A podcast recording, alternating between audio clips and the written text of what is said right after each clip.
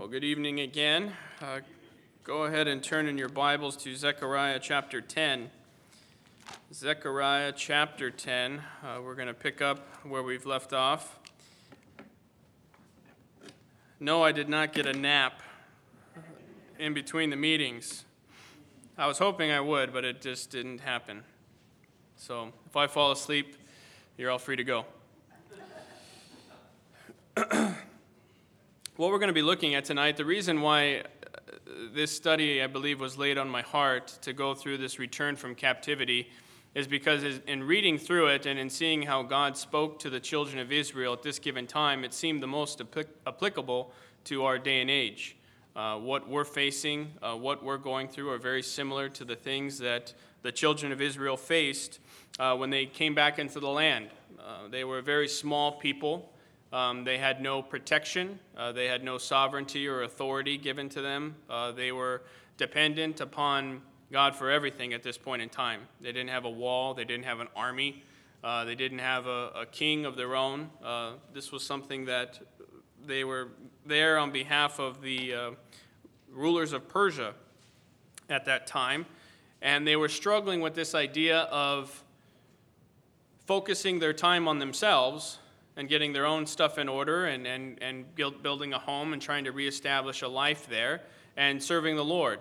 On one hand, we assume that they returned with the express purpose of building the temple and starting the sacrifices and getting back to uh, following the Word of God. Uh, when they got into the land, it was a different story. Uh, the moment they faced opposition, they kind of put everything on hold for the Lord and started focusing on their own needs. And I think that's one of the biggest uh, difficulties that we have. Uh, do we do things for the benefit of ourselves and maybe our, the family under our roof? Or do we do things for the benefit of the Lord in the building of His church and the growing of the saints? Uh, so, as we especially face this trying time in the United States with the election, with everything going on, um, I would imagine it's a, a similar feeling to what they had back then. Uh, you had a, a, king at the time that was making decisions, and then uh, you would have kings come and go. And uh, the next one would come in, and letters would be written. And uh, it seemed like nobody around Israel liked them, and that they were always a, a problem. And that uh, these nations would go out of their way, these peoples would go out of their way to try to make life harder uh, for the children of Israel. And much like I feel today, if anybody finds out that you're a Christian, uh, they don't try to make your life easier. Uh, they try to make your life harder. They want to see what makes you crack. They want to see what you're made of. And so they bring a lot of difficulties. And in a, in a sense, it's opportunities uh, that God has given to be a testimony where we're at. So, in going through this portion, one of the things I wanted to uh, bring out and to share with you all is under such circumstances, what means did God use to speak to his people? He's giving in this portion 9 through 11 as we went through chapter 9 we saw the, the prophecy of the entry of christ into jerusalem. We refer to it as the triumphal entry uh, where he rides into jerusalem on a colt the foal of an ass and he comes lowly and he comes as a meek ruler something that we don't see anywhere. And as that prophecy was given it is yet to be fulfilled for almost another 500 years from this point in time and we'll see in chapters 9 through 11, much of it has to deal with Christ's first advent. Uh, 12 through 14 is a second prophecy that Zechariah gives, and it deals with Christ in his second coming. Uh, the question I always have is why did God choose to tell the people this 500 years or 450 years before it actually happened? What did God intend to accomplish in the hearts of the people when it was spoken to them? Uh, in the same sense, facing what we're facing today, how can us reading back through the history of the children of Israel, how can it affect us? And in what way can God use it to speak to us and to encourage us, uh, to rebuke us, to correct us, to move us into uh, to do something? So as we look into this, those are the questions we're going to be asking. Uh, what does God have for us to do? Why does God use these particular prophecies at this point in time? He could have spoken these at, at other times, but he chose right now, in this day of Zechariah, when everything was in turmoil. So, as we get into it, uh, we're going to take it uh, kind of chunk by chunk, and we're going to look at portions in the New Testament where we see fulfilled prophecy and uh, to see these things play out. And in the same sense, we're going to try to uh, apply these things to our daily lives. How does this help us uh, when we go home? How does this help us in the workplace uh, with the difficulties that we face in our day to day life? Okay, let's go ahead and read uh, chapter 10. It's uh, just uh, 12 verses, beginning in verse 1. It says, Ask ye of the Lord rain in the time of the latter rain, so the Lord shall make bright clouds and give them showers of rain to every one grass in the field. For the idols have spoken vanity, and the diviners have seen a lie, and have told false dreams. They comfort in vain, therefore they went their way as a flock. They were troubled, because there was no shepherd. Mine anger was kindled against the shepherds, and I punished the goats. For the Lord of hosts hath visited his flock, the house of Judah, and hath made them as his goodly horse in the battle. Out of him came forth the corner, out of him the nail, out of him the battle bow, out of him every oppressor together. And they shall be as mighty men, which tread down their enemies in the mire of the streets, in the battle, and they shall fight, because the Lord is with them, and the riders on horses shall be confounded. And I will strengthen the house of Judah, and I will save the house of Joseph, and I will bring them again to place them for I have mercy upon them, and they shall be as though I had not cast them off. For I am the Lord their God, and will hear them. And they of Ephraim shall be like a mighty man, and their heart shall rejoice as through wine. Yea, their children shall see it, and be glad. Their heart shall rejoice in the Lord. I will hiss for them, and gather them, for I have redeemed them, and they shall increase as they have increased. And I will sow them among the people and they shall remember me in far countries, and they shall live with their children and turn again. I will bring them again also out of the land of Egypt, and gather them out of Assyria. I will bring them into the land of Gilead and Lebanon, and place shall not be found for them. And he shall pass through the sea with affliction, and shall smite the waves in the sea, and all the deeps of the river shall dry up, and the pride of Assyria shall be brought down, and the scepter of Egypt shall depart away and I will strengthen them in the Lord, and they shall walk up and down in his name, saith the Lord. So, as we get into this, again, these are people that are building the temple. Uh, they're, they're working real hard. They have this difficulty that they're facing in the sense that they have no walls for protection. And um, they have made this turn where they have repented and they have begun this work. Uh, the, the difficulty is how does the work sustain itself? That's always the question. Sometimes it's easy to start something, it's another thing to keep going and to finish something. And so here they are at this point, and God's deciding to reveal this certain prophecy of the fact that they will have a coming king. And the king is going to come in a lowly way. And he's giving identification points so that they would recognize this king when he comes. And in all these things, he's explaining the glory that will follow. And in the portion, as you read through it with me, you'll see all these things that God says He will do. I will do this, and I will do this, and I will do this, and I will do this. Everything that God is doing to encourage the saints that He is going to do it for them. They don't have uh, an option here that to to go their own way. They've they've gone their own way, and they've found that it has amounted to nothing. And so here they're going to try doing it God's way. And so, the same way that uh, we try to make things happen, uh, sometimes God wants to make them happen and for us to praise His name because of it.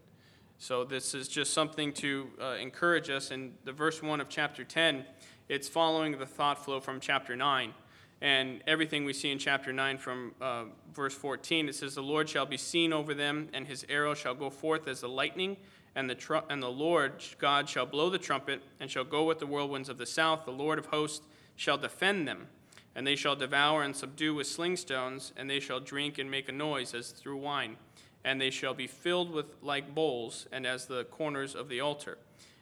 And the Lord their God shall save them in that day, as the flock of his people, for they shall be as the stones of a crown lifted up as an ensign upon his land. For how great is his goodness, and how great is his beauty!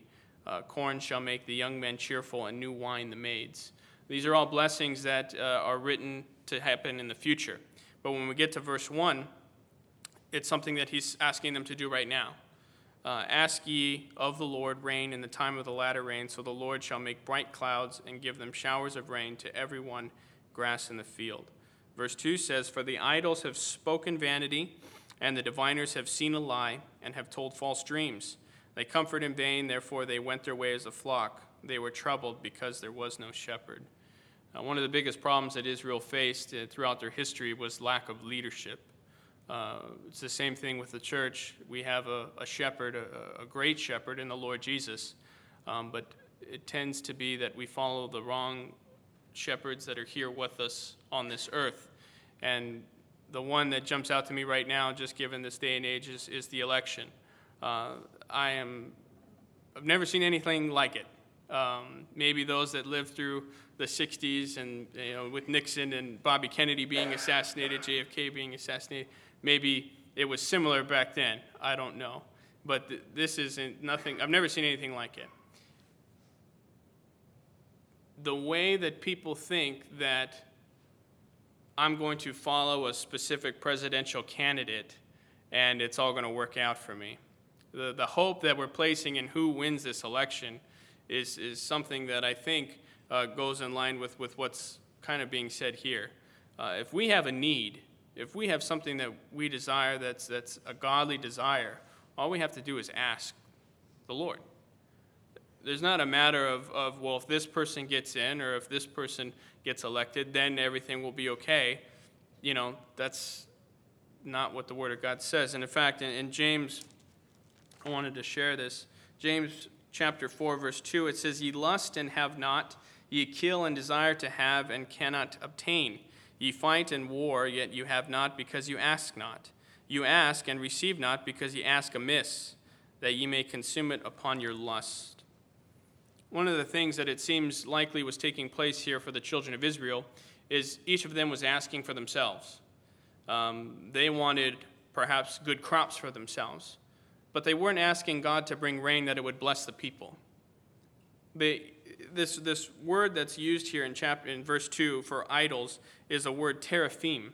And as we search that word back and we find out what it means, it refers to this idea of, of household idols. Um, and when Tim Marcy came through from Japan and he was talking about these altars that they would erect to their ancestors and things like that, it kind of gave me that same impression. Like they're, they're, they pray to the people for the benefit of their own household, not necessarily praying, praying for God to bless uh, in, in any given way, just that they would have reward, that they would have blessing.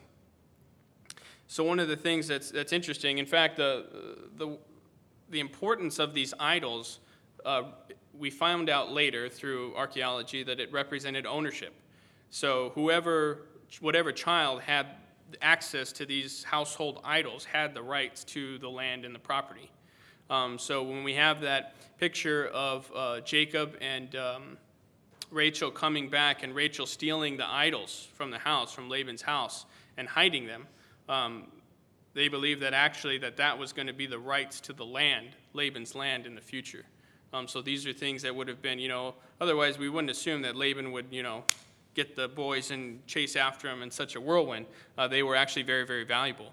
Um, so it seems that these people, instead of going to God and asking God to bless in such a way, they were asking these, these household idols. And it says that they have seen a lie, they have told false dreams, they comfort in vain. So it wasn't that these idols didn't have any effect on the people the people were affected. The people felt comfort. The people felt like everything was going to be okay. The problem was it was all a lie, and they were trusting in something that couldn't provide. The same way I believe there are many people that are trusting in an election or trusting in a president that cannot provide the things that we're asking for. This is something that only God can provide. And sometimes I think with our view of things, have you ever had a moment in time where you, you were almost ashamed to ask God for a particular thing. You want something, and there's nothing really wrong with it, but it's almost as if you feel ashamed to even ask for it. And as you think about it more, it's because it only benefits yourself. And you think, I just want to make my life easier. You know, I find myself doing that sometimes with work. If I could just get this contract, then everything would be okay. That's not true. That's a, that's a false dream. That's a lie. That's something that's comforting in vain. That is not the, that is not the case. Uh, there's no peace in, in, in something that can be um, provided in that way. And I find myself at times ashamed. I don't know if you have uh, similar uh, stories or similar things that uh, perhaps you've asked. Maybe those of you that have been saved since uh, uh, you were little children, I'm sure there were things in the past that, that were asked, but it was in innocence, so it's not, it's not as bad as somebody my age that's foolishly asking for things.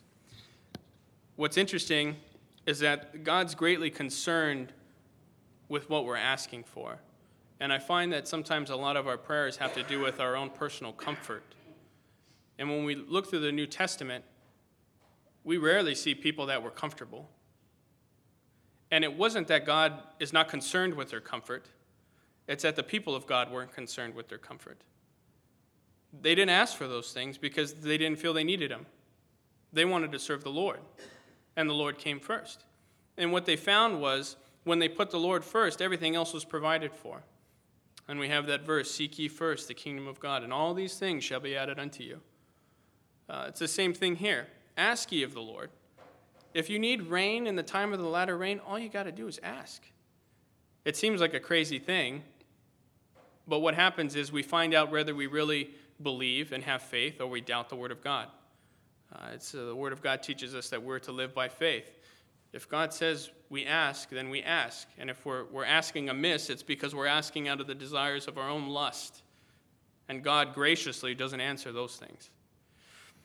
So, as we, we, we take what's going on here, these people, even though they were told in Haggai that they were going to be blessed from that day forward, that they were going to have enough, that there was going to be grain, there was going to be enough to provide, they still had this fear that maybe the rain wouldn't come and so they would beseech these household idols. And the problem was there wasn't a shepherd to direct them. So Zechariah is giving this message, and he's also showing the, the problems that Israel will face really until the Lord comes, from this point until the Lord uh, appears on the scene. So what troubles what troubles them is that there's no shepherd. We're going to pick up in verse 3. Mine anger was kindled against the shepherds, and I punished the goats, for the Lord of hosts hath visited his flock, the house of Judah, and hath made them as his goodly horse in the battle. Out of him came forth the corner, out of him the nail, out of him the battle bow, out of him every oppressor together. Depending on your translation that you're reading from, uh, the word for corner can be cornerstone, and the word for, for nail could be a, a tent peg in some form. Uh, we have the, the picture of the cornerstone that we know very well in the New Testament, that Christ is going to be that, that point, that foundation. One of the things that's interesting is that uh, out of him, uh, the idea of him, speaking of Judah, out of Judah will come these things. Um, out of him, the nail or the tent peg. In a tent, uh, back in those days, and even in a home, they would have a center post. And in that center post, they would drive a nail into it, and the thing that was most valued in the home would be hung on that nail. All the glory of the house would, would rest there. And so Christ is indeed that nail that all the glory of Israel is going to rest on. Uh, he is the, the cornerstone, everything that it's going to, that it's going to, this idea that the picture we see is that everything is being placed on top of Christ, the Messiah. And the, the Lord is able to bear all those things. And it says here, He is going to be uh, the battle bow. He is what is, is going to be their strength. They're not going to win these victories because they have a, a greater army. Uh, they're going to win these victories because uh, Christ is there. It says, Out of Him every oppressor together. Uh, the way that it's written could be seen as out of him they will send out every oppressor, meaning that there won't be any more oppressors in the land. He's going to send them out. So the idea that not only is he the foundation which everything rests on, he is the glory of Israel, he is the strength of Israel, and he is the victory for Israel. Everything that Israel has is going to rest on this one individual that comes out of Judah. One of the things that they struggled with was what, what to do uh, to defend themselves. Uh, they were constantly worried that one of the leaders of Persia would come and say, okay, you need to stop. uh, which did happen. Um, and they were constantly afraid of that. Um, but here, the Lord is trying to encourage them this idea that there's going to be a time where they, they don't have to worry about those things, that the Messiah will come and everything will be put in its place. And it should give them a sense of peace. When we have the idea that the Lord Jesus Christ is going to come again, and he is going to judge perfectly, and he's going to set everything right, and those that have had faith in him, he is going to take and, and to be with him for all eternity. No more sorrow, no more tears, no more, nothing like that. Does that give you peace? Or do we still find ourselves anxious? Because if the people back then were like us, they're probably still anxious, even though they hear these things. So the Lord's going to continue in verse 5. They shall be as mighty men, which tread down their enemies in the mire of the streets in the battle. They shall fight because the Lord is with them, and the riders on horses shall be confounded. And I will strengthen the house of Judah. I will save the house of Joseph. I will bring them again to place them. For I have mercy upon them, and they shall be as though I had not cast them off. For I am the Lord their God, and will hear them. Uh, one of the things that jumps out is this idea that he, meant it, he mentions um, in verse 6 Judah and Joseph uh, the idea of both the north and the southern kingdoms. Uh, they're going to be united. Uh, it's not something where uh, there's only a particular. There's a lot of teaching in in the world as far as history goes that uh, when the ten tribes were taken away by Assyria, that they're kind of lost forever. Um, they call them the ten lost tribes of Israel. And there is a very firm belief that they didn't uh, ever come back to the land, even though in the New Testament, we have a number of those tribes uh, represented uh, by certain individuals. But um, there's this, this picture here where there was still great concern that Israel would never be brought back to what it was, um, where they were recognized as truly being blessed of God. And God is telling them that not only is He going to just bring this small group back, but He's going to restore everything to them. That it'll be as though they were never cast off to begin with.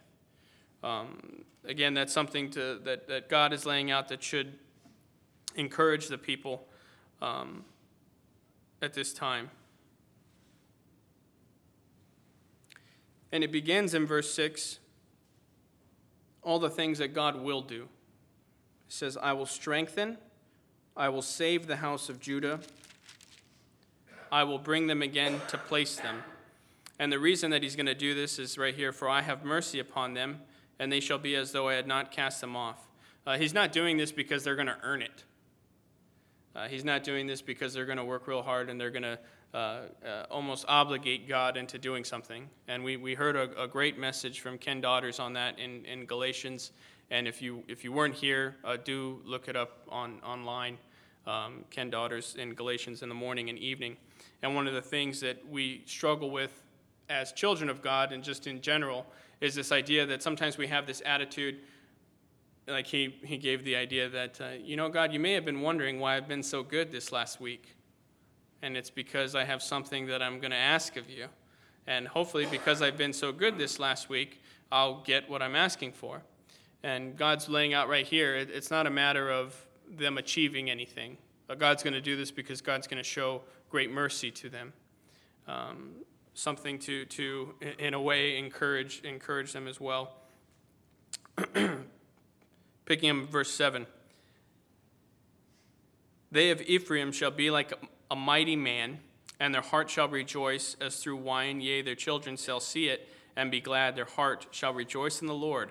I will hiss for them, or I will whistle for them, and gather them, for I have redeemed them. And they shall increase as they have increased, and I will sow them among the people and they shall remember me in far countries, and they shall live with their children and turn again. One of the things that my dad tells me now that uh, he has uh, grandchildren that he didn't realize before is once you become a, a grandfather, you, you do have these ideas of what the family will become and, and what, the, what the grandchildren will turn out to be and, and the future to that point um, you know, what, were, what will their kids be like, and what kind of family name uh, will we be able to uphold in some form. And uh, I had never thought of anything like that before. And, uh, but when he presented it, it makes sense. Like we wonder with Noah and Benjamin uh, what they're really going to be like. Um, are we going to be able to raise them in a way to serve the Lord? Are they going to trust Christ at an age and, and have a firm conviction of the Word of God? Uh, will they have a desire to serve God or serve themselves? Um, it's a concern.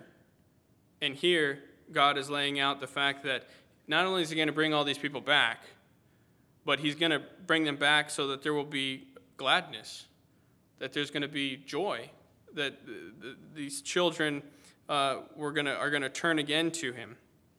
And it's going to be an increase. Um, it's a very pretty picture that God's painting for the people. You got to remember, every day they're waking up and they're going to work on a, a temple. And as they're working on the temple, they have a lot of people that are older there that are telling them every day, maybe uh, before this, how this temple's not as good as the temple that was here before. Uh, the temple that Solomon built, that was a great temple. This, this, this really doesn't live up to those standards. Uh, so they're going to have to get up every day and be working for something, and God is giving some, them something to work towards. Uh, in the same way that He gives us things to work towards. Uh, like it or not, we're going to spend eternity together if you've trusted Christ. I don't know if that's a bombshell to anybody, but uh, we're going to be together. Uh, we have this opportunity to, to work towards something that's going to last for eternity. Um, the same way that they were working towards something that was going to be a home for generations to come, uh, something to motivate them. In verse 10, it says, I will bring them again also out of the land of Egypt and gather them out of Assyria. I will bring them into the land of Gilead and Lebanon, and place shall not be found for them. And he shall pass through the sea with affliction, and shall smite the waves in the sea, and all the deeps of the river shall up, dry up. And the pride of Assyria, Assyria shall be brought down, and the scepter of Egypt shall depart away. I will strengthen them in the Lord, and they shall walk up and down in his name, saith the Lord. Um, there's going to be no opposition. He's going to uh, dry up the rivers. He's going to beat the waves down. It's going to be a smooth return. It's not going to be difficult for the people when they come back. Uh, this is something that the, the Lord is going to do. And in doing that, He is going to put down those that have oppressed them in the past. okay, so as we finish chapter 10, we're going to try to we're going to we're going to get through chapter 11 and we're going to finish this prophecy. Um, we're going to continue in uh, the first three verses. It says, Open thy doors, O Lebanon, that the fire may devour thy cedars. Howl, fir tree, for the cedar is fallen, because the mighty are spoiled. Howl, O you oaks of Bashan, for the forest of the vintage is come down. There is a voice of the howling of the shepherds, for their glory is spoiled. A voice of the roaring of young lions, for the pride of Jordan is spoiled. Uh, we have this uh, picture of destruction that's moving through these places um, things being laid waste. Uh, there's many commentators that believe that this is a picture of the, the Romans coming in AD 70 as they came uh, to destroy Jerusalem. They were very brutal to everything that took place around and wanted to make sure they uh, did a good job. Uh, that's what they believe this, this is really speaking towards uh, at this juncture. And the reason why uh, we have in verse 4 through 17 that's going to be laid out. So, verse 4, it says, Thus saith the Lord my God, feed the flock of the slaughter, whose possessors slay them, and hold themselves not guilty. They shall sell them, uh, and they that sell them say, Blessed be the Lord, for I am rich, and their own shepherds pity them not. For I will no more pity the inhabitants of the land, saith the Lord, but lo, I will deliver the men, every one into his neighbor's hand, and into the hand of his king, and they shall smite the land, and out of their hand I will not deliver them. Uh, so we just went from this beautiful picture of, of everything that's going to be taking place to something that seems um, is a hindrance to that picture. This idea of following after foolish shepherds, shepherds trusting in foolish shepherds. And God is telling them uh, this idea is, is feed the flock of the slaughter or feed the flock that's going to be slaughtered. Uh, this, this idea that this flock is moving in such a way that they're moving right towards the slaughterhouse, um, following these shepherds. And the possessors slay them and hold themselves not guilty. They that sell them say, Blessed be the Lord, for I am rich. These shepherds are after themselves. Um, I tell that to, to people about the government today. If you think the government did this to help you, then you know you're, you're being misled. Uh, that, is, that is not their intention. Um, they're doing it because it profits them. They're doing it because it, it helps them uh, maintain something. You may not know what that something is, but they're doing it for their own reasons. Uh, we have that here. These shepherds are only doing these things, they're only feeding the sheep so that they can be fat enough when they kill them, make more of a profit. Uh, verse 6 is interesting. Um, what it says it says, I will no more pity the inhabitants of the land, saith the Lord, but lo, I will deliver the men, everyone, into his neighbor's hand and into the hand of his king. They shall smite the land, and out of their hand I will not deliver them. Um, there's one portion I wanted to turn to. You don't have to turn there, but it's in uh, John 19. John 19, verse 13, it says, it reads, When Pilate therefore heard that saying, he brought Jesus forth and sat down in the judgment seat in a place that is called the pavement, but in Hebrew, Gabbatha. And it was the preparation of the Passover, and about the sixth hour, and he saith unto the Jews, Behold your king. But they cried out, Away with him, away with him, crucify him. Pilate saith unto him, Shall I crucify your king? The chief priests answered, We have no king but Caesar. So here, God is delivering the children of Israel into the hand of their king, Caesar, who they claimed openly. Uh, we know that the Romans in you know about 35, 40 years would come and would destroy Jerusalem. And here we have in, in verse 6 that prophecy uh, being fulfilled. In Matthew, I have this one written down.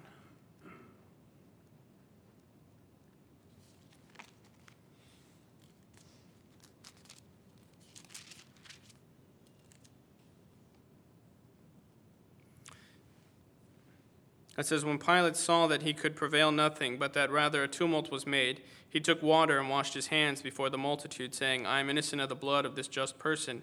See you to it. Then answered all the people and said, His blood be on us and on our children. We have this portion where God has given them a choice to either follow the true shepherd or this foolish shepherd. And it says that they have chosen this one. In verse 7, it says, I will feed the flock of slaughter, even you, O poor of the flock. And I took unto me two staves, the one I called beauty, and the other I called bands, and I fed the flock. Uh, so here we have Zechariah uh, acting this out. Uh, this is, uh, as we would see it, as a charade. Uh, so he, Zechariah is picking up two staffs, and he is playing the part of this shepherd. And we see here, he, he, he names them both beauty and bands, and he f- feeds the flock. In verse 8, it says, Three shepherds also I cut off in one month, and my soul loathed them, and their soul also abhorred me. Then said I, I will not feed you, that that, that dieth, let it die, and that that is to be cut off, let it be cut off, and let the rest eat every one the flesh of another. This idea in verse 8 of three shepherds that he cuts off in one month, there's a number of different uh, opinions that people have, but the most common opinion is that it represents the idea of the prophet, priest, and king, the three offices of leadership that were supposed to be present for the children of Israel, uh, that that's going to be uh, eliminated, um, which we see that now they, have, they don't have any offices like that. There is no priest, uh, there is no prophet for Israel, and there is no king. And it says here that God has made this choice that uh, basically he's going to let die what's going to die. And we see in AD 70 um, Jerusalem being destroyed, all those that were there. And there's many accounts that are written of people that um, indeed eat one another um, to try to hold out before the, the Romans did arrive. Uh, so we see this in that sense being fulfilled. Uh, in verse 10, it says, I took my staff, even beauty, and cut it asunder, that I might break my covenant with, uh, which I had made with all the people. And it was broken in that day, and so the poor of the flock that waited upon me knew that it was the word of the Lord. Uh, so are, there are those that do recognize what's taking place, um, and God chooses to pick them out as those that are the poor of the flock. They're able to recognize what's going on. I said unto them, If you think good, give me my price, and if not, forbear. So they weighed for my price thirty pieces of silver. And the Lord said unto me, Cast it unto the potter a goodly price, that I was prized out of them. And I took the thirty pieces of silver and cast them to the potter in the house of the Lord. Um, value is, is, is assessed in two ways for the person buying and for the person selling. To me, it's not that inconceivable that one of the disciples would choose to profit off of turning in the Lord Jesus. What amazes me is that they would turn him in for such a low price. Somebody that the high priest and those wanted to be done away with. Uh, we know from uh, the law that 30 pieces of silver is the price that you would give for a, a slave that had been gored, uh, that wouldn't work again um, somebody that was really kind of uh, made useless. Um, that was the price that this slave was prized at. Um, if they were a healthy slave, they would be worth twice as much. Um, but here, what's interesting is that the price that was given for it. Um, we see this in, in Matthew 27 uh, in its fulfillment with, with Judas. And it's just. Uh, It says, Then Judas, which had betrayed him, when he saw that he was condemned, repented himself and brought again the thirty pieces of silver to the chief priests and elders, saying, I have sinned in that I have betrayed the innocent blood. And they said, What is that to us? See thou to that. And he cast down the pieces of silver in the temple and departed and went and hanged himself. And the chief priest took the silver pieces and said, It is not lawful for to put them into the treasury, because, the, because it is the price of blood. And they took counsel and bought with them the potter's field to bury strangers in. Uh, so we have that prophecy being fulfilled here in what we see in Zechariah. Again, we ask ourselves, why is God telling the people this? Out of everything that he could have told them about the Lord, about the Messiah, this is what he chooses. And this is what we have to see the proof of God's word going back and forth. Uh, for people that's struggling, for people that's having a hard time, we saw the, the good stuff, all the things to hope for, all the things to work for. Uh, and now we have this uh, depressing picture of, of following after a foolish shepherd instead of the true shepherd. And I think it's to warn us. I think it's to open our eyes. I think that this people at this point in time were, were so afraid that that was going to be them that they made sure that what they were doing was according to the Word of God. And in the same sense, we should be doing the same thing. There's so many people that are uh, jumping on a, a, bandwagon of a particular candidate or a pol- political party. Um, this is a time when we need to consult the Word of God to know what to say and, and how to say it and how to live our lives. And it's, it's crazy now, the questions and the, the comments that uh, take place uh, in a grocery store line. Uh, people asking about the election and, and what you think and who you're going to vote for and uh, well how do you feel about this topic? And uh, you know if you like a particular candidate then you must be all of these things. And if you like this candidate then you're probably all of these things.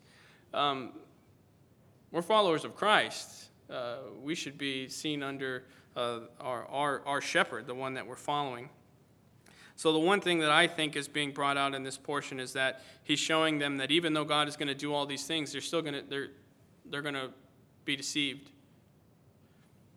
In verse 14, it says, Then I cut asunder mine other staff. Remember, Zechariah is acting this out, throwing the 30 pieces of silver. He's already cut one staff into pieces. He's got his other staff there. And he says, Even bands, that I might break the brotherhood between Judah and Israel. And the Lord said unto me, Take unto thee yet the instruments of a foolish shepherd. For lo, I will raise up a shepherd in the land which shall not visit those that be cut off, neither shall seek the young one, nor heal that that is broken, nor feed that that standeth still. But he shall eat the flesh of the fat, and tear their claws in pieces. Woe to the idle shepherd that leaveth the flock! The sword shall be upon his right arm and upon his right eye. His arm shall be clean dried up, and his right eye shall be utterly darkened.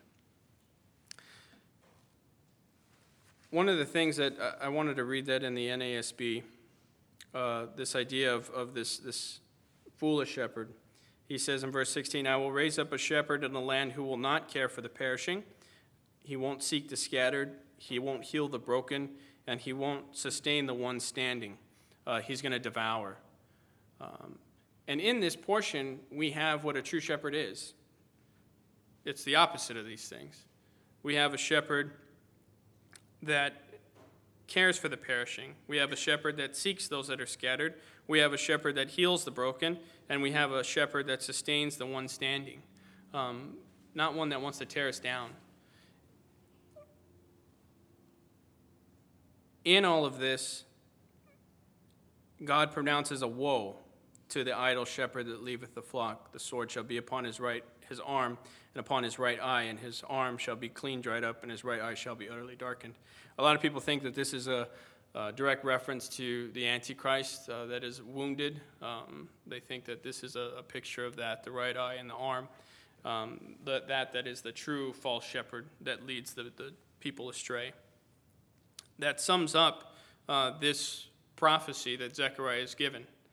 Um, basically, that God has all of these things He's ready to do, but at that point in time, they're going to follow a false shepherd instead of the true shepherd.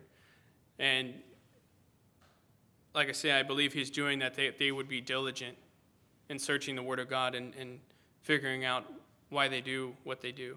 Why are they building the temple? Why do they care to continue the sacrifices?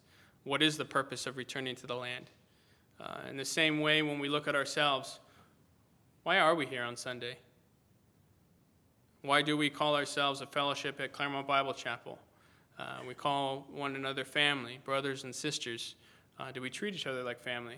Um, there's a lot of things we have to ask ourselves. Do we just do this um, because it's convenient or because it's comfortable and it's what we're used to? Or do we do it because we have strong convictions from the Word of God? Um, we don't want to be led astray. And I think one of the things that uh, the Lord is encouraging us, even as He speaks from uh, Zechariah, is to, to be diligent and to seek out the truth, to realize that everything we have is by His grace. Um, and the purpose that we have to be co laborers to build the church, to encourage one another, should be first and foremost. Uh, I thought what Nick shared uh, goes right in line with, with what we're speaking on tonight. This idea of the purpose that we have and the task that God has called us to. When we pray to God, are we asking things for ourselves or our own family? Are we asking them on behalf of the whole, on behalf of the body? Um, these are just things to think about.